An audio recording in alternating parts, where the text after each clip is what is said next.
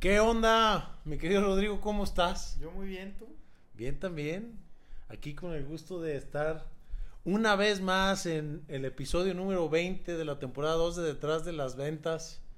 Ya, neta, ya no tengo nada que decir. Contra cielo, mar y tierra, aquí estamos. Aquí estamos, a pesar de los A pesares. pesar de Es- los pesares. Este va a ser un podcast memorable. Este va a ser un podcast O memorable. sea, ya tuvimos el terremoto el pasado, ahora tenemos el 20. Cada día vamos subiendo de nivel. Yo por eso ahorita dejé la puerta abierta por si tengo que salir Sí, corriendo. sí, sí, Cualquier cosa. Y pues es un gusto estar con todos ustedes una vez más. Como bien decíamos, pues ya ahora qué decimos, cabrón. Un refresquito, ¿eh? refresquito. Salud. Salud. Pero, mi gran amigo, Mm, ¿Cuál? perdón, mi gran amigo, que aparte tengo una historia que, que le dije en el podcast que le iba a contar. Octavio, el Sí. buen burgueño, Ajá. ahora que estuvimos en, en Colombia, me dijo, este, Rodrigo, hagan un episodio de frases de poder. Dije, ahora le va, me late, sí, está padrísimo, no sé qué. La neta, tipazo, se expresó padrísimo de nuestro podcast, muchas gracias. Pero, Gracias, mi querido Octavio. pero, y entonces le digo, a ver, güey, hazme un paro. Este, me dice, mándame un WhatsApp. Y le mando un WhatsApp. Y me dice, no me llegan, güey. Yo, ¿cómo no te llegan? No, no me llegan, güey. Yo, a ver, güey. Aquí ya te lo, a ver, te lo, te voy a mandar uno. No, pues no te encuentro. Bueno, para no hacerles el cuento largo, el gran amigo Octavio que decía que yo y la madre, ¿qué crees? Era otro. Me tenía bloqueado, güey. ¿Por? No sé, me tenía bloqueado Pues, de ¿qué su hiciste? WhatsApp. Pues quién sabe. es que te güey. estás ganando enemigos de gratis, No Rodrigo. manches, ¿Qué, güey. ¿Qué onda con tu vida? No manches, me tenía bloqueado mi, mi buen Octavio. Gracias por ¿Ya lo desbloqueaste? güey. Este. Capaz que después de hoy te vuelve a bloquear. No, ya lo bloqueé yo. Le dije ahí. O sea, me llegó su mensaje y le dije, ya te bloqueé, güey. Gran amigo mío. Oh, qué bárbaro. Pero bueno. En Anécdotas, honor, aquí anécdotas de la vida. A aquí pesar está. de que lo bloqueaste, A aquí pesar de que estamos. bloqueaste, aquí estamos. Y queremos empezar con la frase. Yo antes de empezar quiero invitarlos a que así como Octavio nos hizo favor de pedirnos esta información y, y tratamos de darle crédito a las personas que nos hacen favor de darnos y recomendarnos temas, pues los invito a que nos sigan recomendando a través de, de Instagram, arroba detrás de las ventas, por DM, lo- los temas que quieran que toquemos y eh, próximamente vamos a darle un pequeño giro. Ya habíamos hablado de que íbamos a darle un giro al, al podcast y se lo Oye, dimos. cada que se nos acaban las ideas decimos que vamos vamos a hacer un giro, Y eso nos da como para otros 20 Para otros, güey. podcasts, bueno, está bien, pero sí traemos ahí una idea que próximamente, no sé si en el capítulo 21 o en el 22, pero habrá sorpresas. Habrá sorpresas. Y, y bueno, pues hoy eh, hablando de este tema de las frases de poder, o yo las llamo frases de concientización o sensibilización, pues me gustaría que comencemos. ¿Quieres comenzar con una o quieres que me aviente yo con, Por favor. con una? En orden de edades. Y, y- y- y más allá de usarlas al pie de la letra, creo que son conceptos para poderlos aprovechar en el momento, en el memento. ¿Tú cómo dices? ¿Memento? en el momento Me correcto. la madre. Entonces, eh, por ejemplo, una que, que me gusta cuando estás hablando, y vamos a grabarlo también, a todo mal. Este, una que me gusta cuando estamos hablando con empresarios es esta de el activo más importante de un empresario es el mismo. Y es él quien debe estar mejor asegurado. A veces los empresarios confunden que el activo más importante es la empresa. Y no es así. La empresa sin el empresario, pues no jala. Así como hemos dicho que una empresa sin vendedores no jala y, nos consta, pues una empresa sin el empresario no jala. Y pasan millones de situaciones alrededor de la falta de un empresario, como que te congelen las líneas de crédito, como que, que se pueda perder la confianza con tus clientes, con tus mismos proveedores, porque finalmente en todos los negocios están las relaciones, está la confianza y sí, confías en una empresa, pero hubo un ser humano que fue el que se ganó tu confianza y cuando ese ser humano falta, entonces pueden cambiar las cosas dramáticamente. Entonces, esta frase a mí la verdad es que me gusta mucho y no sé De si hecho, hay un libro, no, no recuerdo, no sé si era Conversaciones con Dios, pero la Biblia. La Biblia. No, pero hablaba. eh, creo que es Conversaciones con Dios, fíjate. Porque decía, es un libro donde. Donde Dios le decía al, al cuate que está escribiendo el libro: No entiendo a los seres humanos. Porque hacen un emporio, hacen una gran empresa de cero. Luego quiebran y se van a la depresión. Y no se dan cuenta que esa empresa la hicieron ellos. Claro, No existía. claro. Pero creen, llega un momento en que es de tal tamaño eso que hicieron, que creen que lo valioso es lo que hicieron y no Y no, ¿quién lo hizo? quién lo hizo, ¿no? Claro. Y creo que ese, ese es, ese es justamente es la frase, ¿no? El que el empresario se dé cuenta que todo lo que hoy le llena de éxito, de riqueza, de abundancia, de poder y de todo, lo hizo él. Y lo más seguro es que si él no puede estar, no va a ser del mismo tamaño, güey. No. Puede ser que no quiebre, pero no va a ser del mismo tamaño, güey. Y, y un, un tema aquí importante ahora que mencionas esta parte, digo, saliéndonos un poco, es cuántas historias no conocemos de personas que sí le hicieron caso a esa vocecita, que han quebrado muchas veces, pero han vuelto a crear emporios inmensos, ¿no? Y, y si lees las, a mí, a mí me gusta mucho leer biografías, si ves las biografías de, de todos estos, sí, sí, todas las, esas son estampitas, ¿no? Biografías de todos estos empresarios exitosos como Elon Musk y Jeff Bezos y este el de, el de Apple que seguramente te acuerdas cómo se llama se me fue el nombre Steve ahorita. Jobs. Steve Jobs pues te das cuenta que son personas que sí le batallaron en el proceso pero que además arriesgaron todo con la confianza que si tronaba podían volver a empezar volver a comenzar esa es una frase que, que le gusta mucho a, a mi esposa y que siempre que hay una situación de lo que sea es hay que Volver a volver a comenzar. comenzar, o sea, borrón y cuenta nueva. Y, y lo mismo pasa con la empresa. Pero bueno, esto enfocado a que el activo más importante de la empresa es el, el- el empresario mismo, ¿no? Entonces es esa persona la que debe estar mejor asegurada. Y pasa que tienen asegurados los fierros y no tienen no tienen asegurados al asegurado. humano, ¿no? Ahora, yo te voy a compartir esta frase de, de sensibilización del poder, pero que es un poquito agresiva, lo podemos decir. Pero esta famosa idea de, eh, oye, márcame, de, márcame en dos meses. Ah, perfecto, y si no estás tú, ¿por quién pregunto? Sí, y esta, esta- es dura. ¿No? Sí, ¿Cómo? Sí, pues sí, güey. O sea, yo lo que hago es cubrir un riesgo. Y puede ser que eso pase. Y fíjate, ahorita que cuento esta historia, mi hermana tiene una historia con un cuate que trabajaba en OmniLife. Y ella le vendió muchos de OmniLife. sí, me acuerdo. Y un cuate le dijo, este, en dos meses inicio. Y en dos meses fue a una cita OmniLife, güey. Y saliendo de la cita preguntó por él y le dijeron, falleció hace un mes. No manches. Entonces, Sí pasan. pues sí pasan las cosas, ¿no? Y, y- y para eso están nuestros productos. Y ahora, algo que, que Rodrigo ha comentado en repetidas ocasiones es, estas frases de poder duras definitivamente tienen que ser nuestro último recurso. O sea, no, no hay mejor manera que tratar de llevar la negociación a, a un cierre donde se sienta un ganar-ganar. Pero cuando llegas a estas frases de poder duras, no perdamos de vista lo que ha dicho Rodrigo en repetidas ocasiones, que es el objetivo de una frase de poder agresiva no es propiamente que te compren, sino que la persona que tienes enfrente quede lo suficientemente sensible para que sí adquiera un producto porque lo necesita. Porque después de esas frases, la neta, lo más probable Es que no te lo compren a que ti. no te lo compren, pero se lo van a comprar a alguien más.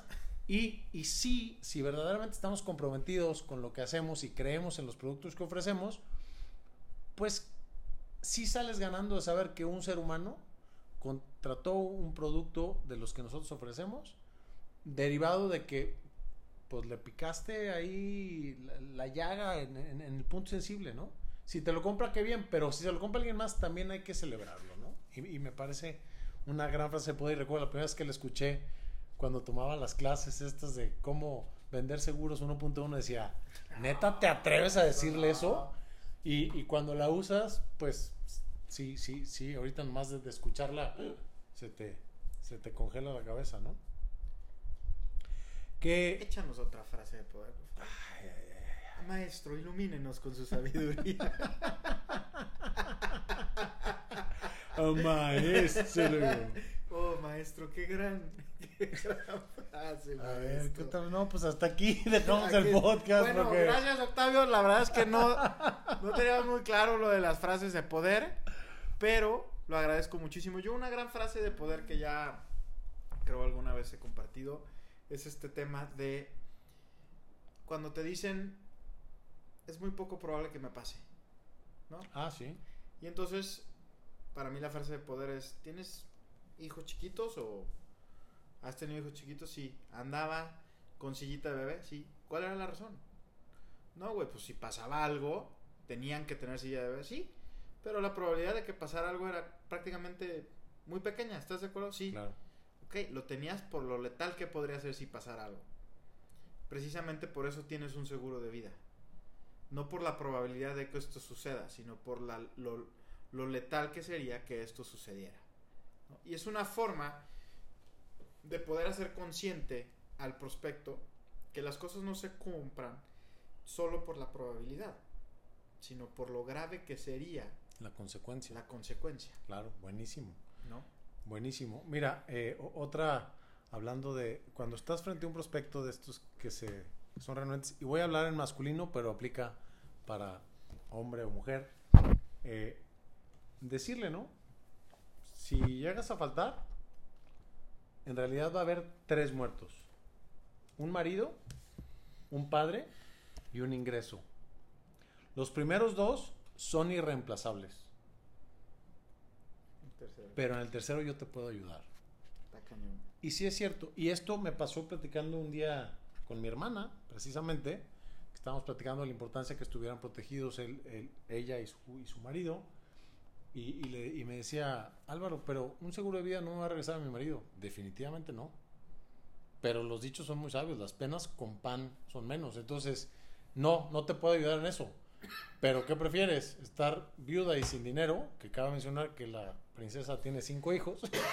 o No sería nada fácil. o viuda y, y por lo menos con algo para hacerle frente a, a una situación horrible. Porque la tristeza no te la va a quitar nadie.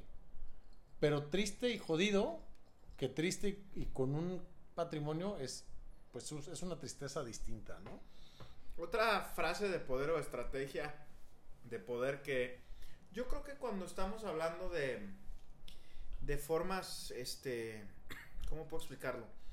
Como a- ahorita decías de, de- de frases duras o, o muy, este, no hirientes, pero muy directas. Yo creo que cuando las debes de utilizar es cuando hay una necesidad, o sea, cuando, cuando realmente es importante y sabes que lo necesita el de enfrente, no Claro. solo por vender. 100%. Cuando Por- estás quizá por eso decíamos que... Cuando estás dispuesto a decir, no me compres, pero compra.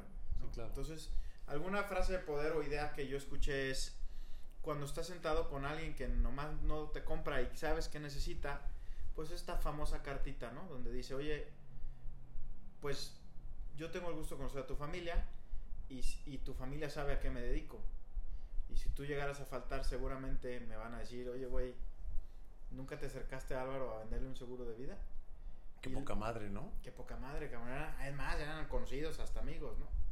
Y la cartita, yo una vez le dije a un cliente, y la cartita lo único que dice es, pues que yo vine contigo, Que, que hice mi trabajo y que tú decidiste no contratar una póliza de seguro, güey. Nomás hazme un paro y regálame una firma. Sí, Por si pasa, poderme... Y es una forma de también hacerle ver al prospecto que, ay, cabrón, pues sí es cierto. Claro. Y, y si después de eso no se sensibiliza, tu chamba está Tu hecha. chamba está hecha, O sea, ya, ya, ya lo hiciste, ¿no? Oye, este, híjole, es que, es que hay muchas, como no hay nada más inseguro que la vida y nada más cierto que un seguro de vida. ¿No? Estas personas que dicen, no, pero es que las probabilidades sí, o sea, no hay nada más incierto en esta vida que cuánto vas a durar. Lo que sí es una realidad Es que te vas a morir. es que te Sí, vas lo a único morir. seguro en esta vida es que te vas a Entonces, pues no sabemos cuándo Nuestro amigo Diego Dreyfus así, así llama su, su su conferencia. conferencia. Te vas, Te a, vas morir, a morir y ¿no? y no está equivocado. Y, y no, pues no, no estoy equivocado, no sabemos cuándo, pero te vas a morir. Oye, ¿qué te parece esta de el único que toma un riesgo con el seguro de vida es aquel que decide no comprarlo? Así es. es, es como la frase esta que mencionas muchísimo de Federico Borja, que un día te la enseñó, ¿te acuerdas? Sí. Por cierto, te mando saludos, Fede, hoy lo vi en la mañana, me dijo que su nivel de tenis era parecido al de... Roger Federer. No, pero a ver, vámonos yendo a, a, a, a su etapa, ¿qué podríamos decir? John McEnroe. Pancho, Pancho Varela, Pancho Rodríguez, ¿cómo se llamaban esos? Billie Jean King. Billy Jean King. Saludos, Fede. Me dijo que era un gran tenista. tenista. Hay que ponerlo a Pero prueba. cuéntanos qué es lo que Fede te decía. Fede decía que cuando estemos frente a un prospecto, seamos conscientes y, e incluso les digamos lo siguiente, estimado prospecto, si saliendo de esta reunión tú y yo hacemos negocios, ambos vamos a salir ganando. Pero si saliendo de esta reunión tú y yo no hacemos negocios, yo no pierdo absolutamente nada.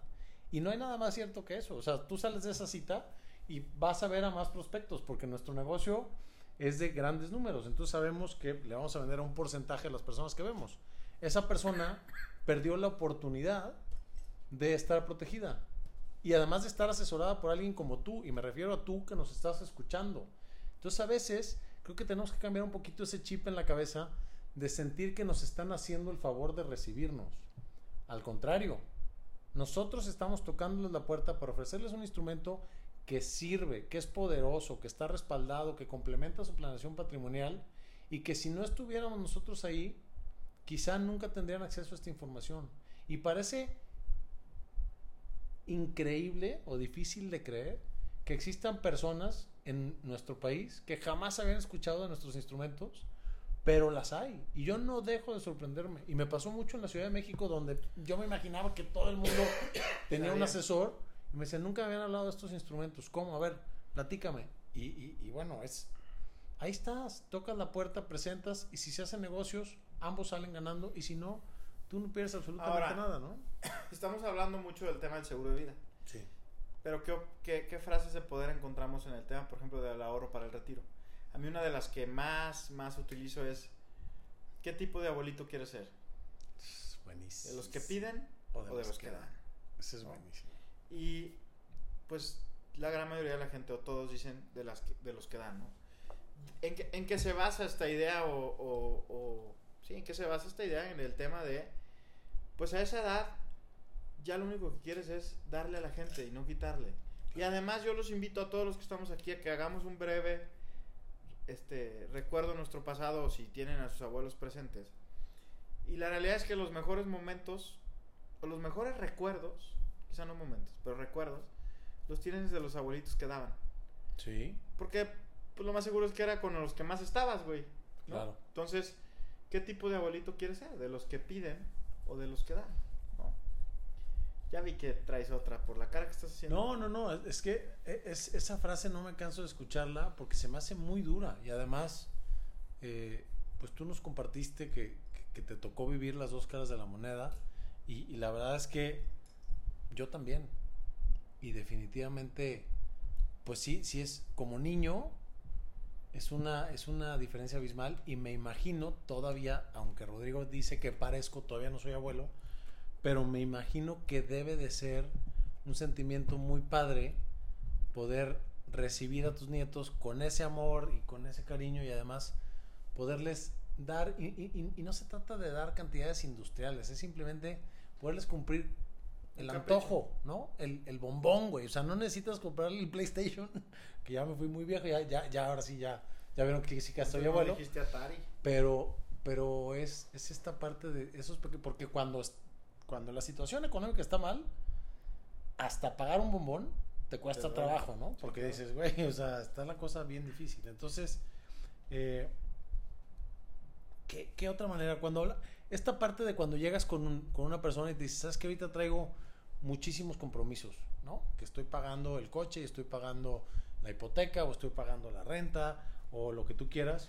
Eh, es importante hacerles ver que el seguro de vida no es un compromiso adicional. Es la mejor manera de enfrentar los compromisos existentes. Y, y- y aquí viene una frase de poder que nos decían mucho, ¿no? Es, si en este momento se te hace difícil pagar un seguro de vida, imagínate lo difícil que será para tu familia mantenerse cuando tú no estés. Sí, es, pues, es buenísima esa, ¿no? O sea, si en este momento está difícil el día a día y te tienen a ti, cabrón. Claro. Imagínate que no estés. Y, y, y luego, evidentemente existen muchísimos instrumentos, ¿no? Y, y yo me acuerdo mi papá que en paz descanse decía, ¿tú vendes seguros de vida o seguros de muerte? ¿No? Mi papá falleció de 86 años y cuando él tuvo acceso a los seguros, sí eran seguros de muerte. Hoy en día sí existen seguros de vida. O sea, realmente hay instrumentos que sirven para trasladar ese riesgo y que en caso de fallecimiento prematuro tus beneficiarios reciban una cantidad importante de dinero, pero también estos están diseñados para que si no falleces, tú puedas disfrutar de, ese patrimonio en vida. Entonces, financieramente hablando, te podrán decir, no, es que yo puedo ganar más dinero invirtiéndolo en fierros que en mi seguro de vida. Sí, de acuerdo, pero ¿qué crees? Que si utilizas una cantidad que verdaderamente no, no te quite el sueño, que, que no te altere tu, tu estilo de vida de un 3-4% de tu gasto mensual, financieramente hablando, pueden existir ins- instrumentos más rentables, pero no los vas a hacer.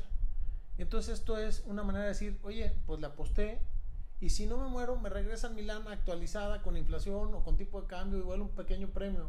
Y si consideras el puro costo de seguro, financieramente hablando, sí resulta rentable. O sea, si de todos modos estás dispuesto a pagar un seguro de vida, financieramente hablando va a ser más rentable con, con retorno que sin retorno. Y además, algo que mencionas que luego no vemos es, luego a todo le ponemos tasas de intereses y que si cuánto me regresa, pero una de las formas más arcaicas, viejitas de ahorrar son las alcancías, güey. Sí, Y financieramente es una pésima idea, sí. no te da nada. Pero es una gran idea porque si no lo haces así, no lo haces. ¿No? Entonces, ¿por qué la gente ahorra en alcancías? ¿Por qué la gente compra alcancías que no le puede sacar dinero? Porque saben que así no le van a sacar dinero. Claro. Les vale madre si te va a dar más o menos. Es su forma de ahorrar. Entonces, yo siempre le digo a la gente, cualquier instrumento que en el paso del tiempo te ayudó a tener un capital que no hubieras tenido tú por tu cuenta, es un buen instrumento. No importa la tasa que te haya pagado, que te dé lo mismo. Es Claro. más, si pagaste 200 pesos en 10 años y tienes 150 y te pregunto, ¿tú hubieras ahorrado esos 150 No. por tu cuenta? No, Me los hubiera gastado en qué, quién sabe. es un buen instrumento. Claro. Y eso es importantísimo como, como frase de poder y como sensibilización, decirle a los prospectos. ¿no? O sea, date cuenta que no porque pague una buena tasa es un buen producto. Claro. Y chécate esta. Si ahorita yo te digo, Rodrigo, a ver, aquí está este instrumento, ¿puedes meterle lana? No, no puedo. Este, espérame a, a que me llegue un bono o a que me llegue un aumento o a que no sé qué. Entonces, a ver, Rodrigo, hazme un favor. Estamos en 2022. Echa un vistazo a 2012. ¿Cuánto ganabas? ¿Lo mismo que ahorita? No, No. pues no.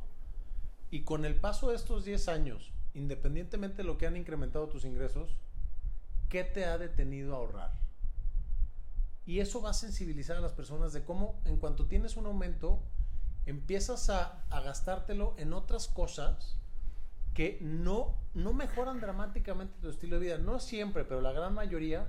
Y pasa el tiempo y vienen los aumentos y mejoras tu automóvil, mejoras tu casa, mejoras tus zapatos, mejoras la calidad de tu ropa, mejoras la calidad de lo que bebes en los restaurantes y de lo que consumes, pero no, mejo- no, no- haces ese esfuerzo. Entonces es bien importante hacer ver a las personas, a ver, la única manera, sobre todo las personas que son desordenadas, porque Rodrigo no se cansa de decirlo, si te topas con una persona que sí es ordenada, que sí ahorra, que sí tiene un, orden en, ese tema, no, no- no lo trates de, de convencer de, de hacer algo que no es mejor que lo que está haciendo actualmente. ¿De acuerdo? Pero si te topas con una persona que no ha podido hacerse el hábito del ahorro, creo que una frase de poder muy buena es decir, ¿por qué pagas la luz, el teléfono eh, y el gas? Pues porque si no lo pago, me lo ¿Vas a cortan. ¿No?